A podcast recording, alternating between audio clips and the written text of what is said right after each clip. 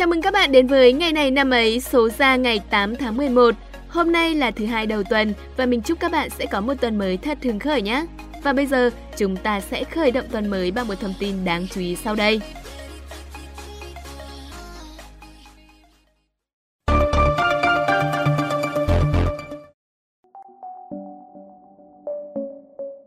Bạn đã biết, vào thứ Bảy vừa rồi ngày 6 tháng 11, đường sắt trên cao Cát Linh Hà Đông ở Hà Nội đã chính thức thông tuyến và đón những hành khách đầu tiên. Đây là dự án đã khởi công cách đây 10 năm và lần đầu tiên có ở Việt Nam, nên không có gì ngạc nhiên khi người dân thủ đô lại háo hức và đón chờ đến như vậy.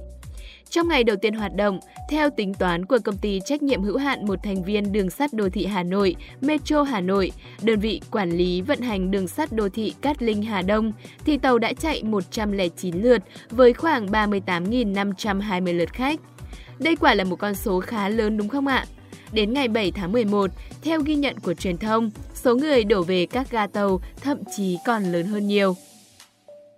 Và đến tối ngày 7 tháng 11, mạng xã hội xuất hiện thông tin CDC Hà Nội thông báo khẩn tìm người đi trên chuyến tàu Cát Linh Hà Đông ngày 6 tháng 11, gây xôn xao dư luận. Những mẫu thông báo khẩn này mô phỏng giống với thông báo khẩn hàng ngày Trung tâm Kiểm soát Bệnh tật CDC Hà Nội phát ra để tìm người liên quan COVID-19. Với số lượt khách đi tàu đông như vậy, thông báo này thực sự đã khiến cộng đồng rất hoang mang. Ngay lập tức sau đó, lãnh đạo CDC Hà Nội trong buổi tối cùng ngày đã khẳng định thông tin này không chính xác. Lãnh đạo CDC Hà Nội nói, Chúng tôi chưa hề phát đi thông báo tìm người đi trên chuyến đường sắt Cát Linh Hà Đông như thông báo trên. Đây là thông tin chưa chính xác đang được lan truyền trên mạng xã hội. Thật may mắn khi đây chỉ là tin giả, nhưng CDC Hà Nội cũng khuyến cáo rằng trước diễn biến phức tạp của dịch bệnh, người dân không nên tập trung đông người. Trong thời điểm này, thành phố có nhiều ổ dịch phức tạp, nhiều F0 cộng đồng nên nguy cơ lây nhiễm rất cao. Do đó, việc chen chúc đi thử tàu điện Cát Linh Hà Đông cũng tiềm ẩn nguy cơ dịch bệnh. Vậy nên, chúng ta cũng nên cân nhắc trước khi đi và nếu cảm thấy thực sự cần thiết thì hãy đảm bảo đúng quy tắc 5K khi sử dụng phương tiện công cộng bạn nhé.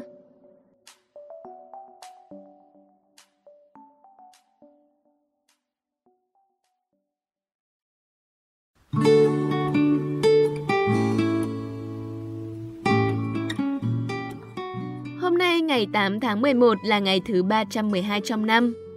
Nếu bạn đang lắng nghe chương trình này và hôm nay chính là sinh nhật bạn thì cho phép mình được gửi đến bạn những lời chúc tốt đẹp nhất nhé. Một lời chúc của mình dù rất nhỏ nhoi thôi, nhưng mình cũng hy vọng nó sẽ khiến ngày sinh nhật của bạn có thêm nhiều yêu thương và hạnh phúc.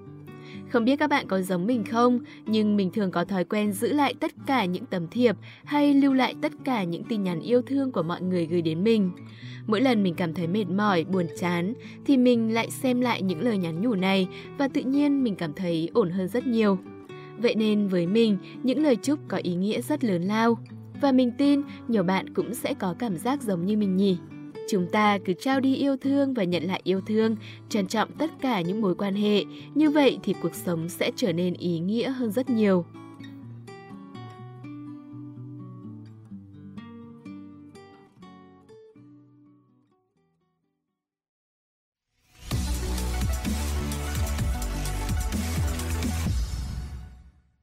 Bạn đang quay trở lại với ngày này năm ấy và như thường lệ, chương trình sẽ lại gửi đến các bạn một câu danh ngôn mới qua sự dẫn dắt của MC Hoài Linh. Bạn thân mến, con người luôn luôn là một thực thể phức tạp và chưa bao giờ dễ đoán. Khi xuất hiện trước người khác, ai ai cũng cố gắng xây dựng hình tượng của mình chỉn chu nhất có thể. Thế nhưng, liệu đó có phải là con người thật của họ không? Bạn hãy thử lắng nghe câu danh ngôn ngày hôm nay để được hiểu thêm về bản chất con người nhé tính cách của con người được bộc lộ trung thực nhất qua những sự đối xử tình cờ nhất. Xin chào các bạn thính giả. Hoài Linh lại quay trở lại với các bạn rồi đây. Các bạn thân mến, câu danh ngôn mà Hoài Linh vừa nhắc tới quả thực đã khiến mỗi người trong số chúng ta được dịp chiêm nghiệm về cuộc đời và con người phải không ạ? Trong chương trình ngày hôm nay, hãy cùng Hoài Linh suy ngẫm về điều này nhé. Tại sao tính cách lại được bộc lộ rõ nhất qua những sự đối xử tình cờ? Bởi con người ta khi bước ra ngoài cuộc sống, ai cũng khoác lên mình một vẻ ngoài thật tươm tất. Ai cũng cố gắng tỏ ra là một người lịch sự và có giáo dục. Nó tựa như một lớp mặt nạ được chúng ta đeo vào để trở thành một hình mẫu hoàn hảo nhất theo cách mà mình muốn. Chỉ có những phản ứng bất ngờ, những cách đối xử tình cờ, không tính toán mới thể hiện rõ nhất tính cách của mỗi người. Sự việc thì có thể được giấu kín, nhưng tính cách của con người là thứ mà không ai che giấu được. Hoài Linh xin được kể cho các bạn nghe một câu chuyện nhỏ thế này. Một buổi tối nọ, có cô gái về nhà sau khi tăng ca. Khi đang ở tầng 1 đợi thang máy, thì phía sau có hai người đàn ông đi đến. Cả hai người họ đầy mùi rượu. Cô gái cảm thấy hơi sợ, sợ rằng họ say rượu sẽ chọc ghẹo mình. Một lúc sau, thang máy xuống đến. Cô vừa bước vào thì thấy hai người đàn ông vẫn đứng yên. Bèn hỏi. Các anh không vào à? Một trong hai người trả lời. Chúng tôi đầy mùi rượu, sợ làm cô khó chịu và sợ sẽ làm cô sợ. Chúng tôi đợi chuyến sau. Cô cứ lên trước đi. Câu chuyện của cô gái khiến các cư dân mạng thi nhau bình luận rằng thật là lịch sự. Và nhiều người còn nhớ lại vài ngày trước từng thấy một người đàn ông say rượu, quần áo sộc sạch, gào thét ở nơi công cộng. Họ cảm thấy rằng đạo đức của một người đàn ông có thể phân biệt được cao thấp ra sao nhờ vào những điều nhỏ nhặt này. Đối với phụ nữ, một người đàn ông có đạo đức, từng cử chỉ hành động và lời nói của họ đều có thể khiến người bên cạnh cảm thấy thoải mái. Trong cuộc sống, đôi khi bạn sẽ thấy ở con đường nào đó, khi dừng đèn đỏ, một chàng thanh niên bước xuống từ chiếc ô tô sang trọng. Kính cẩn cúi người cho tiền một ông lão ăn xin. Hay một cô gái xăm trổ ân cần dìu bước bà cụ qua đường. Chỉ một vài hành động bạn vô tình lướt qua thôi, cũng đã đủ làm bạn có một cái nhìn thiện cảm về nhân cách của một con người. Để thấy rằng cuộc sống còn thật nhiều những điều ấm lòng biết bao. Một tâm hồn đẹp sẽ giúp bạn có một hình tượng đẹp. Những việc bạn từng làm, những lời bạn từng nói đều tồn tại trong lòng bạn. Từng chút, từng chút một, chúng sẽ được tích tụ lại. Dần dần, nó sẽ làm toàn thân bạn toát lên ánh hào quang đầy thân thiện và đẹp đẽ. Mong tất cả chúng ta, mỗi cá nhân sẽ là những tâm hồn đẹp đẽ và giàu lòng nhân ái nhất. Xin chào và hẹn gặp lại các bạn trong những số phát sóng tiếp theo.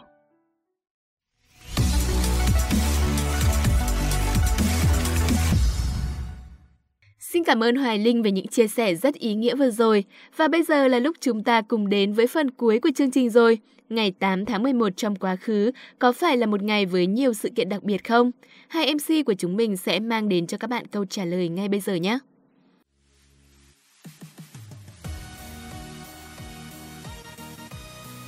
Thảo Nguyên và Hiển Vi chào mừng các bạn đã đến với chuyên mục Ngày này năm ấy. Hôm nay ngày 8 tháng 11, ngày thứ 312 trong năm.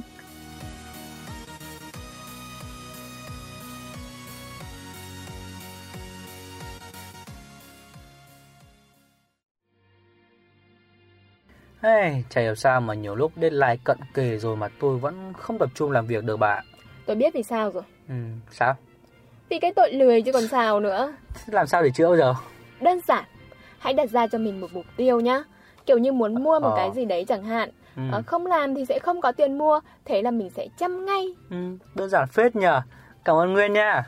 Nhưng mà nói là một chuyện còn làm thì mới khó phải không các bạn? Ờ. À, còn bây giờ chúng ta lại bắt đầu chương trình nào. Đầu tiên sẽ là những sự kiện tại Việt Nam.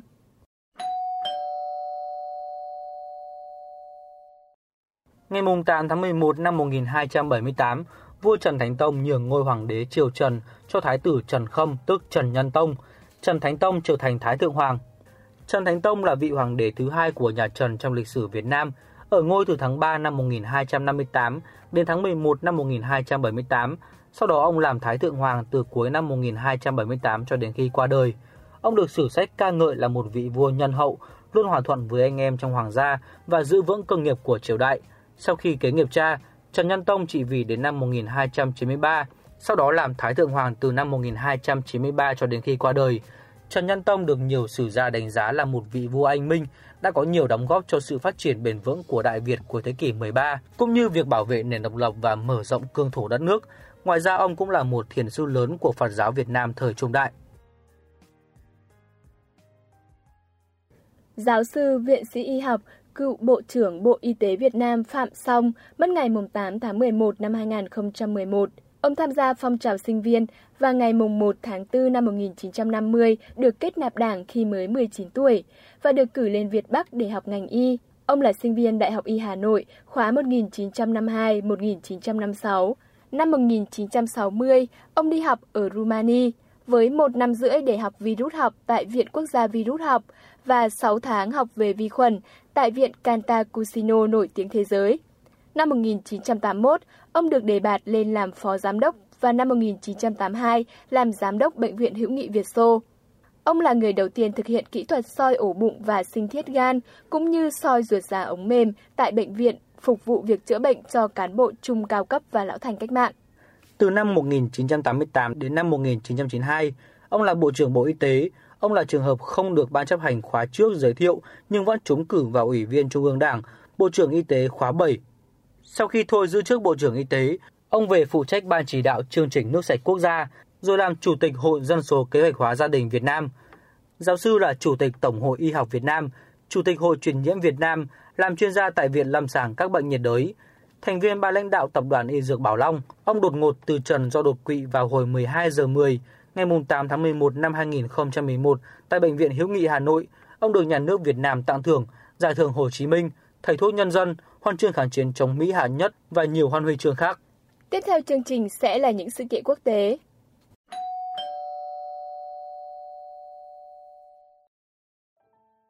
Trong khi làm thí nghiệm về điện, nhà vật lý học người Đức Wilhelm roentgen phát hiện ra tia X vào ngày 8 tháng 11 năm 1895. Nhờ khám phá này, ông trở nên rất nổi tiếng. Năm 1901, ông được nhận giải Nobel vật lý lần đầu tiên trong lịch sử. Tia X hay bức xạ X là một dạng của sóng điện từ. Hầu hết tia X có giải bước sóng trong khoảng từ 0,01 đến 10 nanomet. Bước sóng của nó ngắn hơn tia tử ngoại nhưng dài hơn tia gamma. Các tia X cực mạnh có thể đi qua các vật thể dày mà không bị hấp thu hoặc phân tán nhiều. Vì lý do này, tia X được sử dụng rộng rãi để thu hình ảnh bên trong các đối tượng bọc kín. Các ứng dụng thường thấy nhất là trong chụp X-quang y tế và máy quét an ninh sân bay. Chúng ta cùng chuyển sang thông tin tiếp theo. Tác giả của cuốn tiểu thuyết nổi tiếng Cuốn theo chiều gió, Margaret Mitchell sinh ngày 8 tháng 11 năm 1900. Tuổi thơ của bà đã chịu ảnh hưởng từ những người cựu chiến binh của nội chiến Mỹ và từ những người họ hàng bên họ ngoại của mình. Đôi khi người ta biết đến bà với cái tên Peggy. Bà đã nhận được giải thưởng Pulitzer cho tác phẩm hư cấu vào năm 1937 nhờ cuốn tiểu thuyết cực kỳ thành công Cuốn theo chiều gió, xuất bản năm 1936. Cuốn tiểu thuyết này là một trong những cuốn sách phổ biến nhất mọi thời đại và đã bán ra được hơn 28 triệu bản. Bộ phim Cuốn theo chiều gió khởi chiếu năm 1939 đã trở thành bộ phim có doanh thu cao nhất trong lịch sử Hollywood và đạt một con số kỷ lục về số giải Oscar nhận được. Mặc dù Michelle vẫn thường nói các nhân vật trong cuốn theo chiều gió của bà không dựa trên bất cứ con người thực nào, những nhà nghiên cứu gần đây đã tìm thấy những điểm tương đồng với những người trong cuộc sống của bà, những người mà bà biết hoặc từng nghe nói tới. Huấn luyện viên bóng đá người Hà Lan Gut Hiddink sinh ngày 8 tháng 11 năm 1946. Trong sự nghiệp huấn luyện của mình, ông đã thành công với PSV Eindhoven khi đưa câu lạc bộ này đoạt cúp châu Âu năm 1988, vô địch Hà Lan nhiều năm liền, đặc biệt là đưa Hàn Quốc đạt hạng 4 ở World Cup 2002 và giành danh hiệu huấn luyện viên xuất sắc nhất châu Á trong năm này. Hạng 4 với Hà Lan tại World Cup 1998. Năm 2006, ông cũng đưa đội tuyển Úc lọt vào được vòng 2 vòng chung kết World Cup 2006 sau 32 năm chờ đợi của họ. Sau World Cup 2006, ông làm huấn luyện viên cho đội tuyển Nga và cũng đưa đội này vượt qua vòng loại Euro 2008 để đến Áo và Thụy Sĩ vào tháng 6 năm 2008. Đánh bại đội Hà Lan vòng tứ kết với tỷ số 3-1 để lọt vào vòng bán kết. Vì thế mà ông có biệt danh là Lucky Goose. Ông cũng giúp Chelsea giành được cúp FA mùa bóng 2008-2009 và đưa đội bóng này tới bán kết Champions League mùa giải năm đó. Ngày 8 tháng 11 năm 1960, John Kennedy đánh bại Richard Nixon trong một cuộc bầu cử tổng thống có kết quả xít sao, trở thành tổng thống Hoa Kỳ thứ 35 và tại nhiệm từ năm 1961 đến năm 1963. Các sự kiện chính trong nhiệm kỳ tổng thống của Kennedy gồm có vụ khủng hoảng hỏa tiễn Cuba, xây dựng bức tường Berlin, cuộc chạy đua thám hiểm không gian, giai đoạn đầu của chiến tranh Việt Nam và phong trào dân quyền. Ngày nay, ông được xếp hạng cao trong các cuộc thăm dò về uy tín của các tổng thống, nhưng Kennedy qua đời khi các dự định chính trị của ông đang còn dang dở. Sự kiện Kennedy bị ám sát vào ngày 22 tháng 11 năm 1963 là một bước ngoặt trong dòng lịch sử Hoa Kỳ vào thập niên 1960, khi khắp thế giới thương tiếc ông và các nhà lãnh đạo của nhiều quốc gia đã đi theo quan tài tiễn đưa ông về nơi an nghỉ cuối cùng. Chúng ta cùng chuyển sang thông tin tiếp theo, thông tin diễn ra vào năm 1974. Tác giả của bộ truyện tranh Naruto nổi tiếng thế giới Kishimoto Masashi sinh ngày 8 tháng 11 năm 1974. Kishimoto Masashi đã bắt đầu nghiệp vẽ rất sớm trước cả tuổi đi học. Từ khi còn là học sinh tiểu học, Masashi đã có ước muốn trở thành một họa sĩ vẽ truyện tranh. Một trong những bộ truyện mà Masashi yêu thích nhất là bộ Doraemon nổi tiếng. Masashi còn là một fan bự của truyện tranh Bảy viên ngọc rồng. Hiện tại, series chính của bộ truyện Naruto đã kết thúc với 700 chương chính và một số bộ ngoại truyện. Bộ truyện cũng đã được chuyển thể thành hai bộ phim hoạt hình với tổng cộng 720 tập. Thông tin tiếp theo đến từ làng giải trí Hoa ngữ. Thành viên của nhóm nhạc thiếu niên thần tượng Trung Quốc TF Boy, Vương Nguyên, sinh ngày 8 tháng 11 năm 2000. Vương Nguyên ra mắt cùng TF Boy vào ngày 6 tháng 8 năm 2013 với vai trò phát ngôn chính và hát chính của nhóm.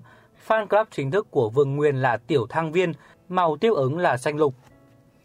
Vương Nguyên chia sẻ rằng cậu được tiếp xúc với âm nhạc dân ca từ rất sớm do người thân trong gia đình, nhất là cha và ông đều thích dòng nhạc này. Cuối năm 2011, thông qua cuộc thi TF gia tộc để tuyển chọn thêm thành viên mới, Vương Nguyên đã vượt qua vòng sơ tuyển và trở thành thực tập sinh của TF Entertainment.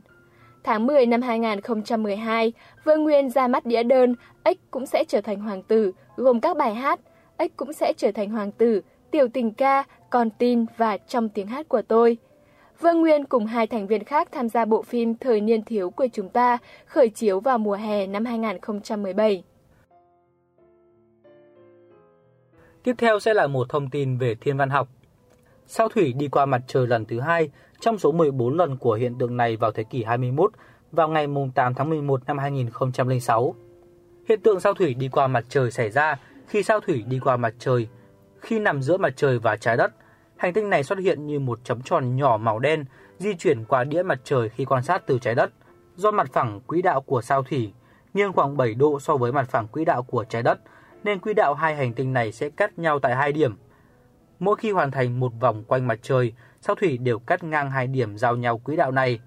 Khi sao thủy đến điểm giao cắt quỹ đạo mà mặt trời, sao thủy và trái đất nằm thẳng thì sẽ xảy ra hiện tượng này. Sự đi qua của sao thủy thường xảy ra từ 13 đến 14 lần trong mỗi thế kỷ và thế kỷ 21 sẽ có 14 lần xảy ra hiện tượng này. Sự kiện vừa rồi cũng đã khép lại ngày này năm ấy hôm nay. Xin cảm ơn các bạn đã chú ý lắng nghe. Xin chào và hẹn gặp lại.